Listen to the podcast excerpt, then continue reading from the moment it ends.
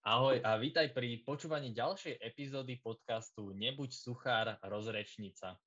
Som Martin a som z organizácie Toastmasters, kde sa učíme byť prirodzený, ako prekonávať svoj strach z vystupovania na verejnosti, riadiť týmy ľudí a budujeme lepšiu verziu samých seba.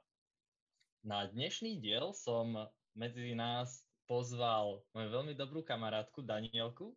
Ahoj Danielka. Ahoj. Ja prvýkrát, keď som ťa videl, tak bolo to na súťaži v Nitre a už vtedy ja som si povedal, že ty brďo, toto je dievča, ktoré na sebe fakt maká. Na tebe bolo vidieť, že sa snažíš, že chceš, že pracuješ a mal som také tušenie, kde si vnútri, že to niekam naozaj dotiahneš. Naozaj ďalej, že to bude nejaký úspech. A to je presne to, o čom sa chcem rozprávať aj dneska s tebou. Ja na začiatok prezradím, že ty si minulý rok bola vo funkcii prezidentky a v rámci svojho klubu, v rámci klubu si dosiahla najvyššie ocenenie, ktoré sa v Toastmasters dá dosiahnuť nejakého klubového ohodnotenia. Čiže verejne ti takto gratulujem ako prvé. Ďakujem ti veľmi pekne. A chcem sa dozvedieť, ako sa ti to podarilo, ale skôr by som sa vrátil ešte krok dopredu, že bola si prezidentka a čo to vlastne znamená, hej? Čo to takáto funkcia ozna, odnáša ako prezidentka? Tak v prvom rade ďakujem, Maťko, že si ma teda takto vnímal, keď si ma prvýkrát videl na súťaži, kde som podľa mňa moderovala a bola som úplne v strese a stremovaná, takže o to viac ma to teší, že ma niekto vnímal aj z tej, z tej stránky pozitívne. Takže za to vďaka. A čo obnáša funkcia prezidenta takéhoto rečníckého klubu Toastmasters? Ja by som ti asi na to odpovedala, že ako som tú funkciu vnímala ja a pre mňa sa to tak nejak prirodzene stala taká reprezentatívna úloha, alebo že to skôr bola taká reprezentácia toho klubu na vonok. Myslím tým, mm. že prirodzene Toastmasters nám dáva aj takú skúsenosť s networkingom a spoznávame veľa ľudí nielen z toho nášho klubu, mesta, ale aj z celého Slovenska.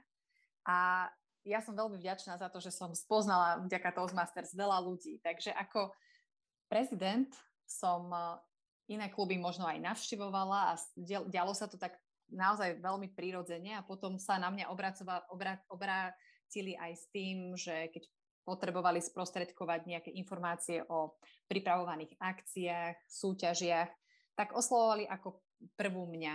A mojou úlohou to bolo ďalej šíriť medzi našich členov v našom, našom klubu. Takže to bola taká tá reprezentatívna úloha a že som bola taký sprostredkovateľ medzi tým, čo sa deje aj v iných kluboch eh, na Slovensku. Mm, taký ambasádor, že si niekde prišla. A... Také niečo. Áno, že naozaj to tak, ešte sa to niekedy aj deje teraz, že ako prvú napí, napíšu mne, že tak to ľudia možno majú tak zapamätané, že sa niečo deje a takže to bolo také pre mňa v prvom rade, že ťa tak ľudia vnímajú, že ty si tá tvár toho klubu, ktorá mm. vystup, vystupuje a hovorí možno aj o tom, čo sa v tom klube deje nové a dáva vedieť, organizuje možno nejaké team buildingové akcie, chatové akcie a že to tak utužuje celkovo nielen v tom klube, ale aj tie vzťahy medzi ostatnými klubami Toastmasters na Slovensku. Mm. A potom by som povedala, že tak nejak prirodzene mi z toho vyšla taká funkcia ísť nejakým príkladom. A tomu som naozaj porozumela, že tak sebecky, čo som sa naučila aj počas coachingu, ktoré, ktorý náš klub mal, čo sa k tomu asi dostaneme, že byť sebecká v tom, že zamerať sa na to, robiť, čo ma baví, na svoj rast, pracovať na sebe, pretože to v konečnom dôsledku pomôže aj tomu klubu v tom raste. Takže takou ďalšou úlohou mojou bolo naozaj, že ísť príkladom a pracovať aj na tom svojom rozvoji. Mm-hmm. Hej, jasné, byť ten, ten role model, niekto, koho budú nasledovať tí ľudia, aby to nebolo niekto, kto ten typický príklad toto sa robí, takto sa to bude robiť, nejaký ten autoritatívny alebo nejaký taký príkazový štýl vedenia. A toto všetko, ako si teraz spomenula, keď si tú funkciu začínala, tak už si aj vedela, že takto to chcem robiť a takto to asi bude fungovať, alebo to bolo, že si to zisťovala v priebehu toho procesu, v priebehu toho, ako si bola prezidentkou že aha, toto by malo byť naozaj tou úlohou mojou, ako takouto tvojou, si to povedala pekne, že sebeckou úlohou tejto funkcii. No ja som mala veľmi nejakú naivnú predstavu, že všetko, čo by som chcela zmeniť a dať do klubu nejaké inovácie, že to pôjde tak ľahko mm-hmm. a všetci s tým budú stotožnení, ale naozaj, ako si to povedal, celé sa to tak dialo za pochodu pretože ďalšou vecou, ktorú som pochopila na tej, v tejto funkcii, bolo naučiť sa druhých ľudí počúvať a s nimi vychádzať. A že to nebolo len o mne a že to bolo o celom našom týme, že sme to všetko tvorili spolu. Takže ja som možno mala nejakú predstavu, ktorú som možno predložila na našich poradách alebo stretnutiach, ale v konečnom dôsledku sme to celé tak spájali čo chceme našim, v našom klubu dosiah- klube dosiahnuť, sme to spájali spolu. Takže toto bol ten nejaký ten rozdiel, ktorý som, sa, som si myslela na začiatku, že toto je moja predstava a takto všetci s tým budú súhlasiť a tá realita bola naozaj niekde inde. Že mm. bolo treba dať priestor aj druhým, druhým na to, aby sme dosiahli výsledky, mm. ciele, ktoré sme chceli. Hej, teraz, teraz keď hovoríš, že realita je iná a niekto to buď túto funkciu nezažil, alebo celkovo ten koncept mu není známy. Dá sa to, tá funkcia prirovnať k niečomu takomto našom, nie že reálnom, ale tom bežnom živote, takými bežnými situáciami, vzťahmi, či už pracovnými, osobnými, rodinnými. Čo v tej funkcii prezidenta ja viem získať alebo trénovať, čo sa aj v bežnom živote vyskytuje? Ja by som to prirovnala aj k, vieš, vystupuješ s druhými ľuďmi vo vzťahoch, či už v rodine, v práci, všade sa stretávaš s druhými ľuďmi. Takže v mojom prípade by som to asi prirovnala k tej, práve k tej rodine, že. Aj rodina musí fungovať a spolupracovať. Nemôže tam byť niekto, kto zavelí, tak toto bude podľa mňa, lebo potom asi nebudú všetci úplne spokojní. Takže by som to prirovnala v bežnom živote, možno aj, aj v tom rodičovskom, keďže uh, mám syna a aj jeho musím nejakým spôsobom viesť, tak uh, veľa z toho, čo sa naučíme v Toastmasters, vieme v bežnom živote aj v takom našom rodinom uh, použiť. Hmm. Takže kto si chce založiť rodinu, najskôr prezident klubu v Toastmasters, až potom. I, ideálne, ideálne. E, ako je to príslovie, e, zasaď strom, postav dom, buď prezident Toastmaster za sploť syna, takže. Pekne si to upravil, to by sme mohli dať aj na tie internety, aby to tam bolo upravené, hej, hej. mohli, mohli. Danielka, ty si spomenula, že si rodič, máš syna a to je pre mňa veľký úspech, že aj, aj odhodlanie, že ty si spojila to, že si na materskej musíš uh, sa venovať rodine a dokopy si dala aj tých Toastmasters, tú komunitu a venovalo si tomu naozaj veľa času. Ja si myslím, že keď sa pre akú vec nadchne človek, tak musí aj niečo obetovať. Preto. Je niečo, čo tebe Toastmasters aj zobral? Alebo čo si musela ty obetovať tomu, aby si sa mohla venovať a dosiahnuť tento úspech? Ako prvé ma napadlo to, čo si už aj spomenul a to bol asi určite čas.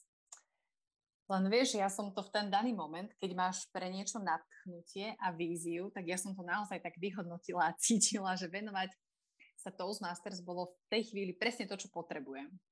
A preto som možno obetovala viacej aj času, že som sa venovala tomu ako rodine. A doteraz e, nejako aj môžem ďak, ďakovať za, svojej rodine za to, že to so mnou vydržali.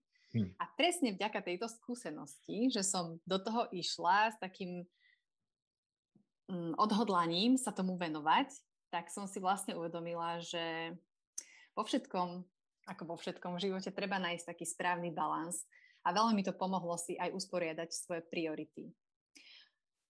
Je to tak ako aj s koníčkami inými, že nemôžeme, alebo máme rodinný, pracovný život, potom koníčky a nemôžeme venovať energiu a čas iba do jedného, lebo potom bude, e, budú tie ostatné oblasti ukrátené.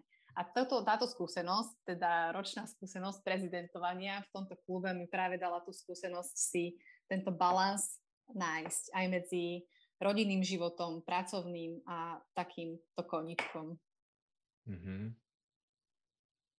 Mm. Ja by som sa chcel vrátiť ešte aj k tomu, že pre ostatných, napríklad tiež konkrétne, ak sú mamičky na materskej dovolenke, je to niečo, z čoho môžu reálne aj benefitovať? Dobre, nemusia byť napríklad prezidentkou, ale je takýto štýl rozvoja vhodný pre mamičky, ktoré sú doma? Je úplne najvhodnejší, veď mamičky kecajú aj na, na ihriskách a možno tie témy na tých ihriskách sa točia okolo detí, kdežto tuto dostanú podnety komunikovať a rečniť aj na iné témy.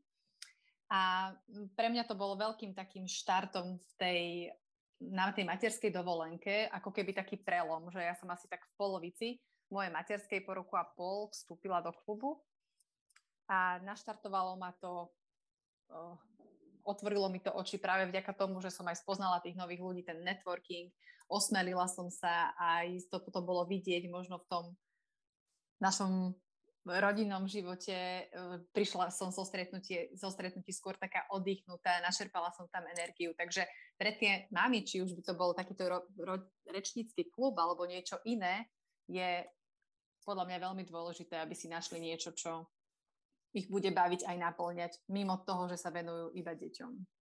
Mm, no jasné, to, to je myslím, že veľmi dôležité mať aktivitu, pri ktorej sa dá zregenerovať nabiť energiou, inšpirovať sa, pomôcť dokonca aj druhým ľuďom, vďaka, vďaka tomu, že ja sa niečomu venujem. To je tiež veľmi zadosť učinujúce, aspoň pre mňa.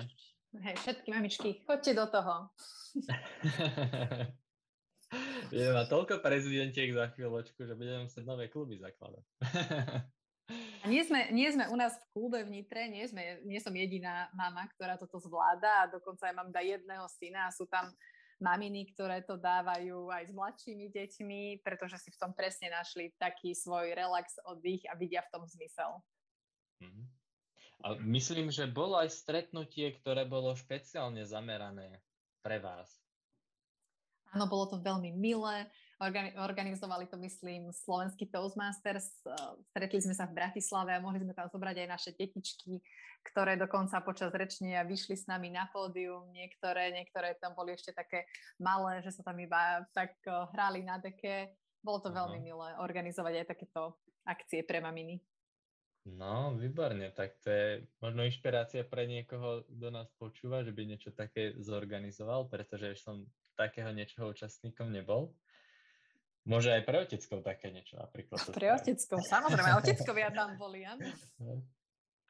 Tak jasné.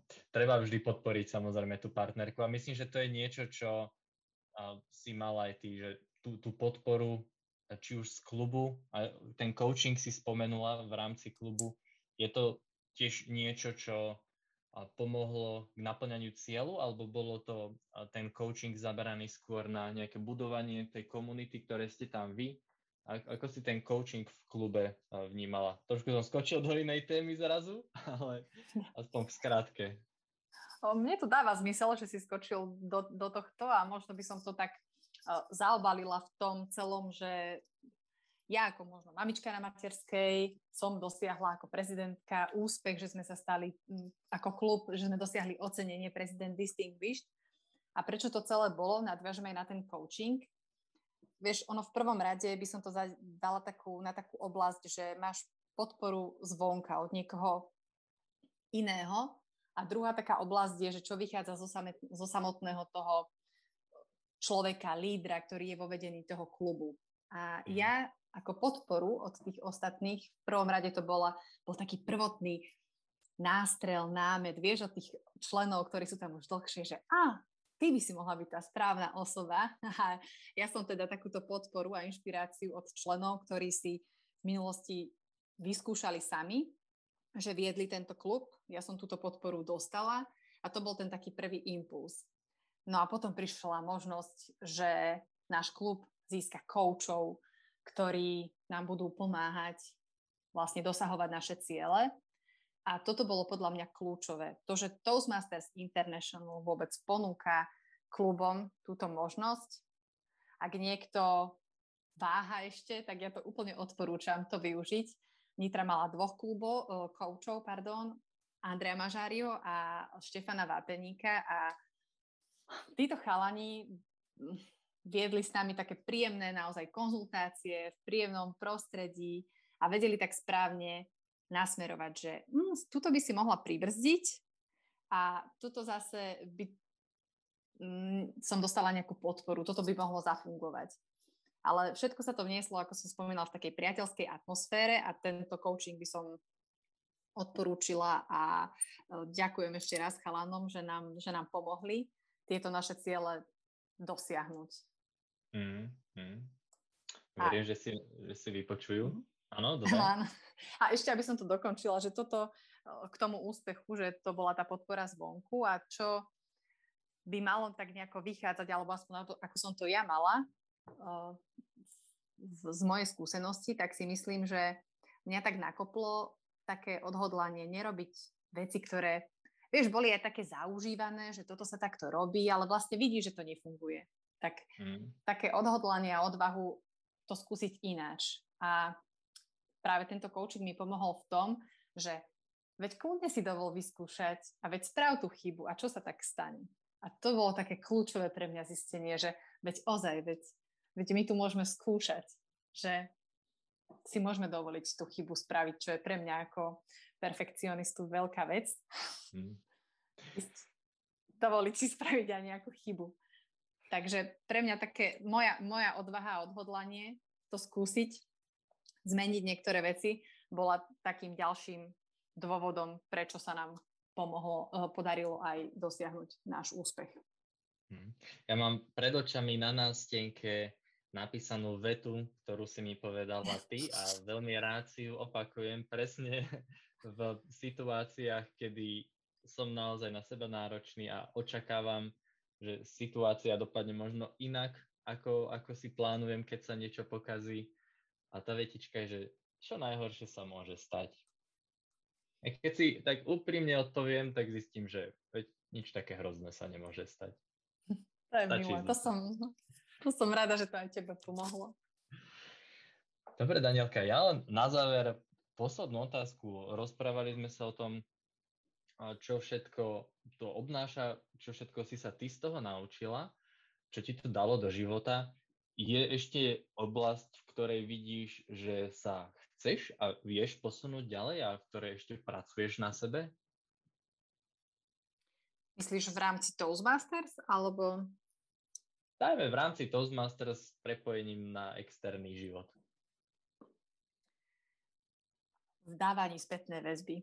To, keď tak nad tým rozmýšľam, že to je to, čo sa v okolo čoho sa v Toastmasters tak točíme, že učíme sa dávať spätnú väzbu, ale dať spätnú väzbu našim možno blízkym a hmm. podať to spôsobom, aby sme na nich neutočili, ale povedať, že tak v tejto situácii pri tebe sa cítim takto, vieme to zmeniť. A to už je v tom partnerskom živote, ale momentálne sa mi to deje aj so vzťahmi s mojimi blízkymi známymi. Keď mi nie je naozaj v niečom dobre, tak to vedieť vyjadriť, aby som sa ich nedotkla a zároveň mhm. im dala najavo, že poďme to spolu zmeniť. Počúvaj ma inak, skús to a dá sa to. Pokiaľ som nechodila na Toastmasters, tak som naozaj zvykla hovoriť iba a útočiť na druhých ľudí v štýle, že toto sa mi nepáči, ty to robíš takto a nikdy som sa nepozre- nedokázala pozrieť na to z tej stránky, že aha, veď keď to poviem, ako sa ja v tej situácii cítim, tak aj ten druhý ma možno začne tak inak počúvať, ako iba Áno, jasné, to, je, je to tiež, ako sa my správame voči druhým, tak uh, oni sa nám to zrkadlia v podstate, že ja svojim správaním viem ovplyvniť druhých a spätná väzba je veľmi dobrý nástroj, keď sa ju naučíme podávať, tak aby sme vedeli k lepšiemu, otvorenejšiemu vzťahu viesť naozaj tú konverzáciu a tieto samotné, samotné situácie. Myslím si, že toto je téma na samotný diel, jeden celý, lebo je tam naozaj veľa toho, čo sa dá rozoberať. Takže pre dnes ja si myslím, že sme prebrali toho akurát. Ja verím, že všetky, ktorí nás počúvali, táto téma zaujala. Budem rád, ak nám zanechajú na sociálnych sieťach komentár, spätnú väzbu, nech si ju aj sami vyskúšajú, nech tento diel zazdielajú s kýmkoľvek, komu by mohol pomôcť, koho by mohol inšpirovať, ako by sa stať prezidentom ja prajem všetkým, aby mali úspešný deň a hlavne pamätaj, Danielka, nebuď suchár. Odkaz, nebuď suchár. Ďakujem pekne. Maj sa krásne, Danielka. Čau. Ďakujem aj ja, Matko. Ahojte.